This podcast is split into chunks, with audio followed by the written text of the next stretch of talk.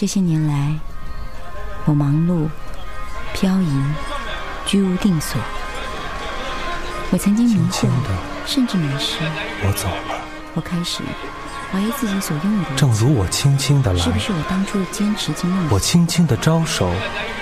于是，作别西天的云。我把空荡荡的身体继续游走。生活中，我们总有自己的表达。深蓝小说馆，和您分享寂寞的深蓝夜心情。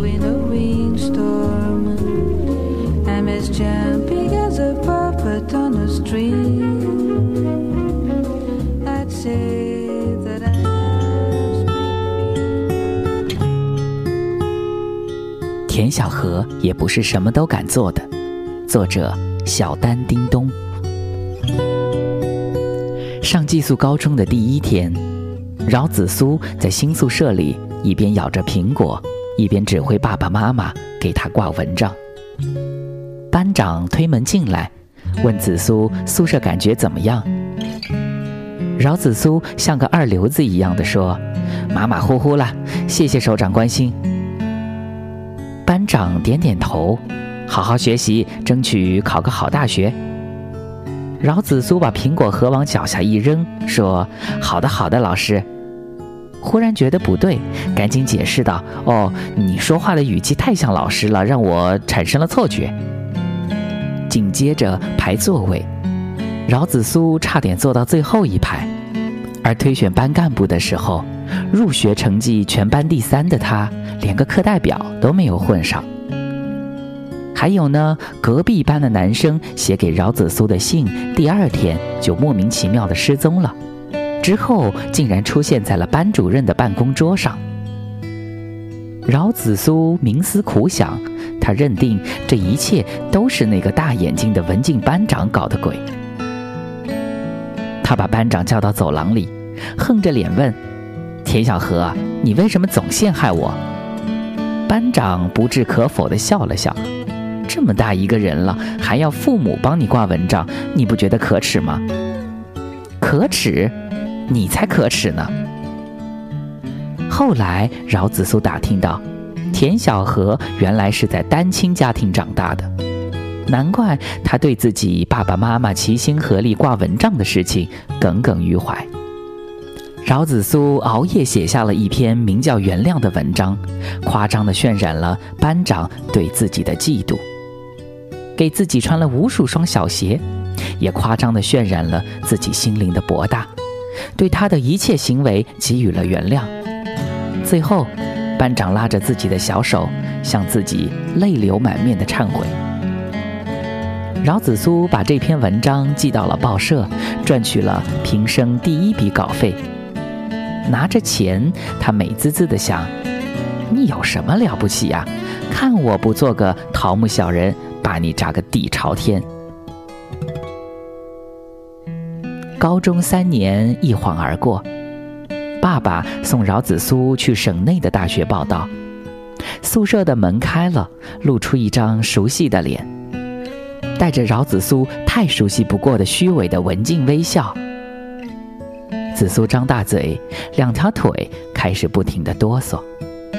欢迎你啊，饶子苏。田小河接过自己手中的行李，一个暑假不见，他长高了那么多。田小河依然是个活跃分子，没有多久就成了系学生会的骨干，每天风风火火的在校园里奔波忙碌。而饶子苏呢，只对广播站那个大广播感兴趣，在橘色的夕阳里。他的声音将穿透图书馆，钻到每一个去食堂打饭的男生耳朵里，那该是多么光荣而惬意的事情啊！于是饶子苏每天对着镜子练：“粉红凤凰飞，红粉凤凰，粉红凤凰，凤凰飞粉红。”终于盼到广播站招新了，他拿着一首席慕容的诗，兴冲冲地上台去准备朗诵。广播站长问：“你叫什么名字？”“哦，我叫饶子苏。”站长点了点头说：“通过了。”“不会吧？饶子苏的声音难道就这么动听吗？回答个名字就通过了。站长在后台悄悄地对他说：“以后在田小河面前帮我说说好话。有消息说她要当上系学生会第一任女主席的。”饶子苏找到田小河，怒气冲冲地说：“你面子真大呀！可我一点儿也不感激你，我是自己有能力的。”田小河冲着饶子苏做了个鬼脸，说：“得了吧，你粉红凤凰都念不清楚，好好锻炼锻炼哈，争取当个好主播，我支持你。”那个学期，田小河果然当上了系学生会第一任女主席，而饶子苏呢，也成为了广播站的女主播。不标准的普通话隔三差五的就回荡在大学校园的上空。饶子苏知道，其他主播背地里都议论他平卷舌不分、蹩脚的普通话，可是没有人敢得罪田小河呀，哈哈，这就够了呀。暂时伴侣，随时高兴会别去，即使感觉空虚，不会花心思再争取，并没谁重要。还是喜欢虚无缥缈，还是该被人背后背叛，都算了。我怕了谈恋爱没有不对，比空虚更空虚，都也只好放在心里。谁为我陶醉，仍是要爱下去，很请慎思。仍是要继续尝试，还是听我说不可以？我心中最爱永远留给我，爱的次数已是索性我多。不管你怪我过分自我，只因早已转进步。我当初最爱永远留给我，每一位见过了也是离开，怎么只有力量被捉紧我，却不归去？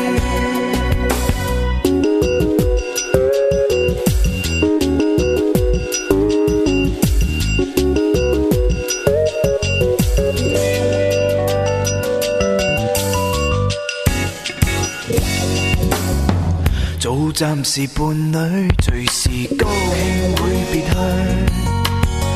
即使感觉空虚，不会花心思再争取。并没谁重要，还是喜欢虚无缥缈，还是过去被人背后背叛，都算了。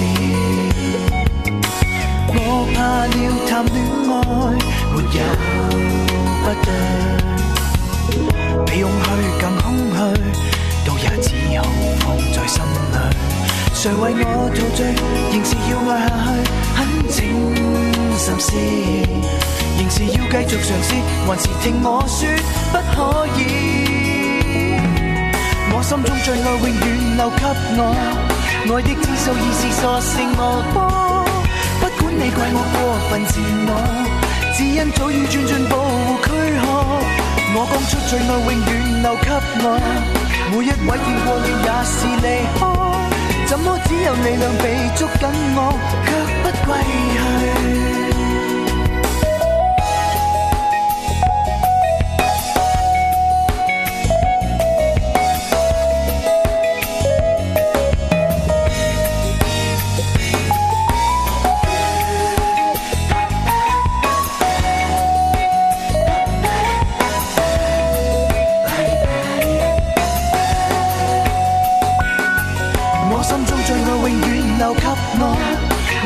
就已是傻性无波，不管你怪我过分自我，只因早已转进保护躯壳。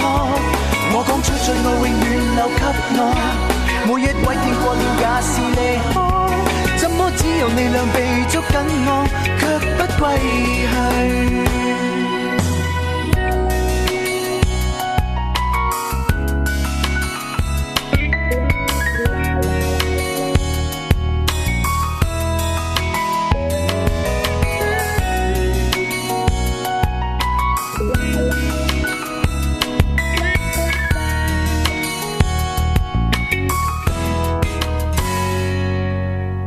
田小河也不是什么都敢做的。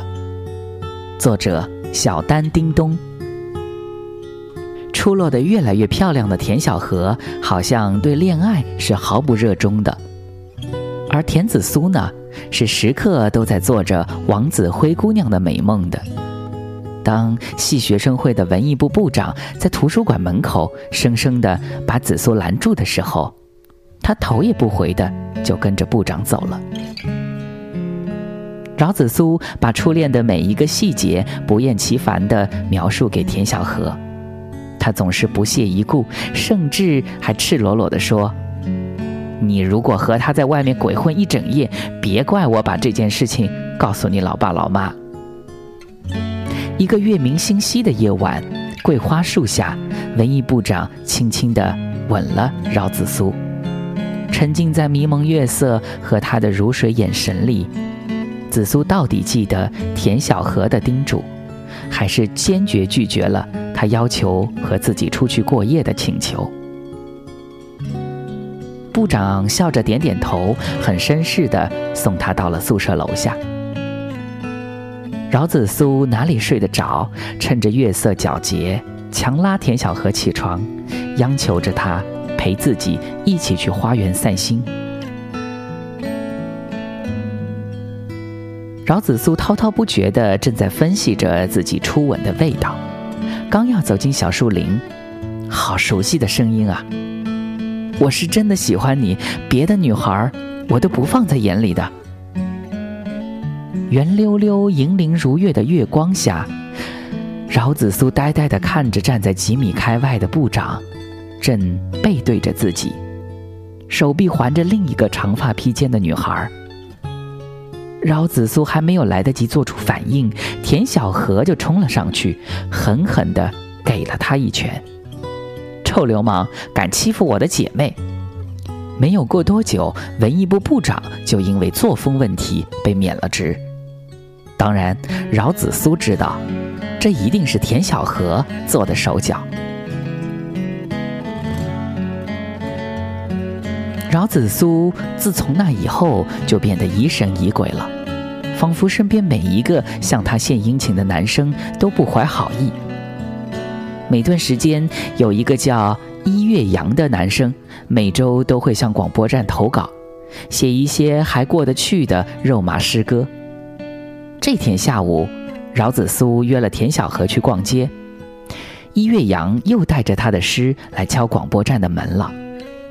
饶子苏很不耐烦地对他说：“我有事儿，我要先走了。”一月阳说：“那我在广播站门口等你，你回来我再念给你听吧。”饶子苏不置可否，和田小阳扬长而去。这一逛就是好几个小时。当他们吃饱喝足、志得意满走回宿舍路上的时候，无意中看到广播站门口还有一个人影在。田小河说：“不会是那个傻瓜还在等着念诗给你听吧？”他们噔噔噔地爬上了楼去，推开了门。一月阳一脸灿烂地说：“你回来了！天哪，这哪儿跟哪儿呀？这不分明是家庭主妇对辛劳了一天的丈夫才能用的台词吗？”之后，饶子苏便更不明白了。他和田小河去看电影，一月阳早坐在一旁，手里还拿着一桶爆米花。他独自去逛街，会在回学校的街角巧遇他；而他到小花园里看书，远远看到他盘腿坐在那里，拿着一本什么《摩洛余华》之类的。田小河在桌子上啪啪啪拍下塔罗牌，说。饶子苏，塔罗牌告诉我，你的真命天子已经出现了。不久，饶子苏和一月阳终于牵上了手。一月阳傻呵呵的挠挠头，说：“是田小河告诉我你对我有好感的，我才敢追你。”什么？饶子苏大吃一惊，逼供之下，他终于坦白：原来我们那么多惊人的相遇，都是。都是因为田小河向他透露了行踪造成的。事实是，一月阳果然是个好男朋友，专一而深情，踏实并宽容。所以，饶子苏的第二次恋爱空前的成功。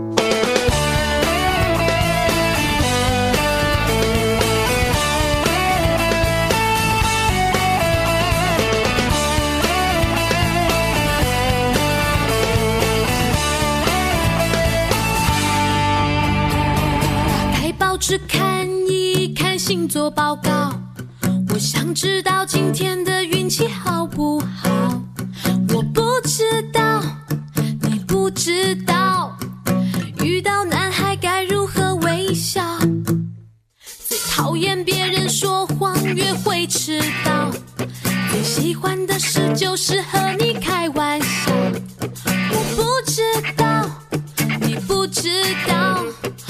什么友情比爱情可靠？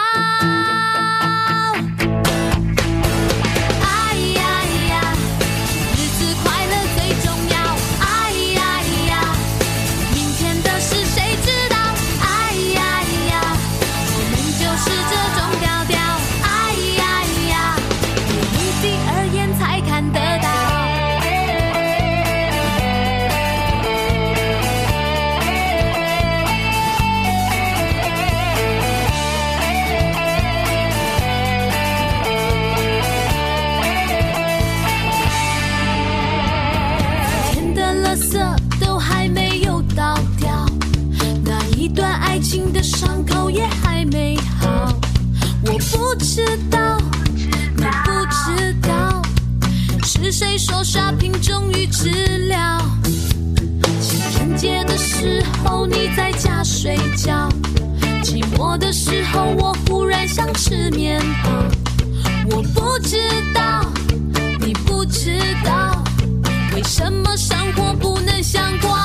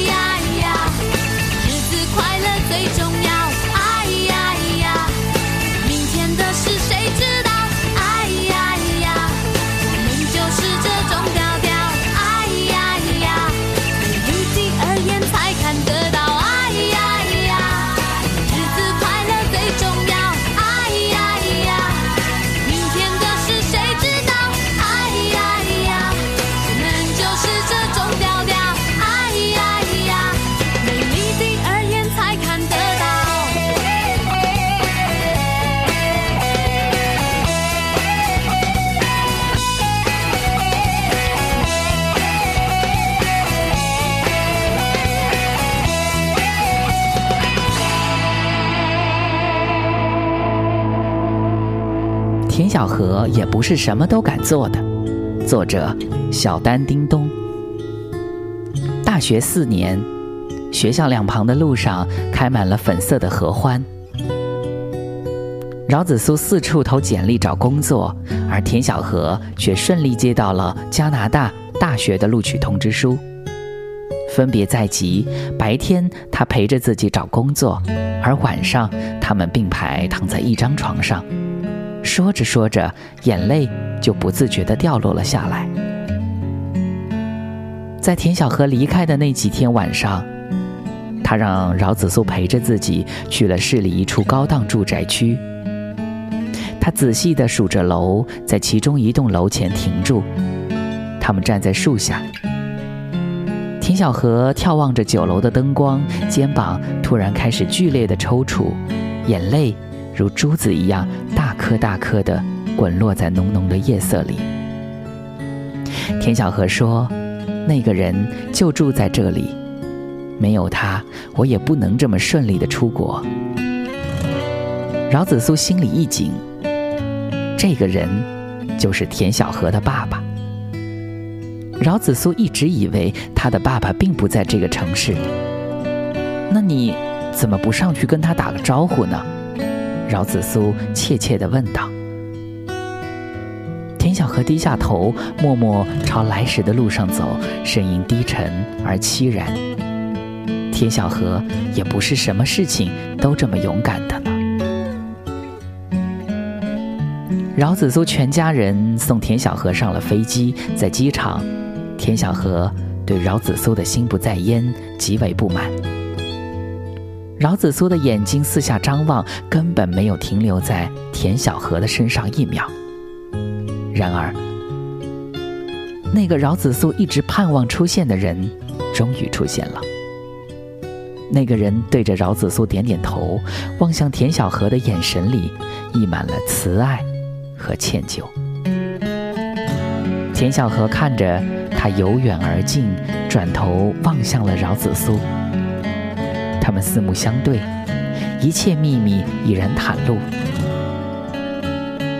他没有拥抱那个人，只是低低的说了一句：“好好照顾自己，爸爸。”三个月后，饶子苏收到了田小河寄来的照片。他和一个金发男子站在尼亚加拉瀑布前，深情拥抱。照片的背后写着几行工整的娟秀的小字。紫苏，好好工作，争取家庭事业双丰收。紫苏笑笑，心里暗自窃喜地说：“天哪，这家伙又来了。”